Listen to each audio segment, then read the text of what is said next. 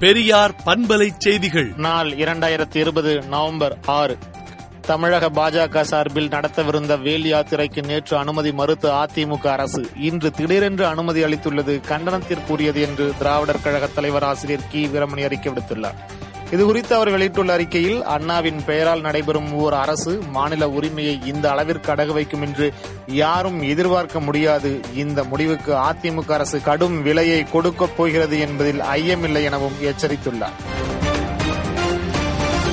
அரசு பள்ளி மாணவர்களுக்கு மருத்துவ படிப்பில் ஏழு புள்ளி ஐந்து விழுக்காடு உள்ளிட ஒதுக்கீடு வழங்கும் சட்டம் அரசிதழில் வெளியிடப்பட்டுள்ளது.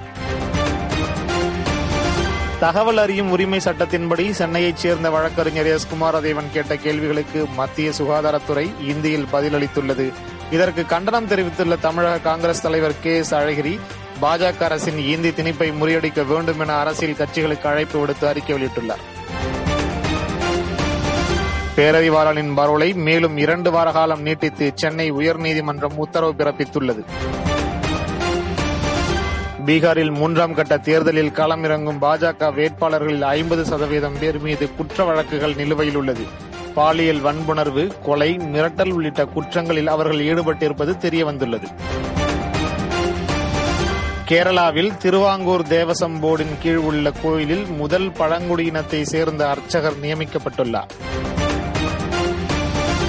நேரடியாகவும் மறைமுகமாகவும் மனுஸ்மிருதியை ஆதரித்து பகுத்தறிவை வெறுக்கும் அறிவு குழந்தைகளின் முகத்திரையை கிழித்து மனு தர்மத்தை காப்பாற்ற முடியாத மனுவாதிகள் என்னும் தலைப்பில் விடுதலை நாளேடு தலையங்கம் தீட்டியுள்ளது. மேலும் விரிவான செய்திகளுக்கு விடுதலை நாளேட்டை விடுதலை டாட் இன் இணையதளத்தில் படியுங்கள். பெரியார் பண்பலை செய்திகளை நாள்தோறும் உங்கள் செல்பேசியிலேயே கேட்பதற்கு எட்டு ஒன்று இரண்டு நான்கு ஒன்று ஐந்து இரண்டு இரண்டு இரண்டு இரண்டு என்ற எண்ணுக்கு பெரியார் எஃப்எம் நியூஸ் என்று வாட்ஸ்அப் மூலம் செய்தி அனுப்புங்கள்.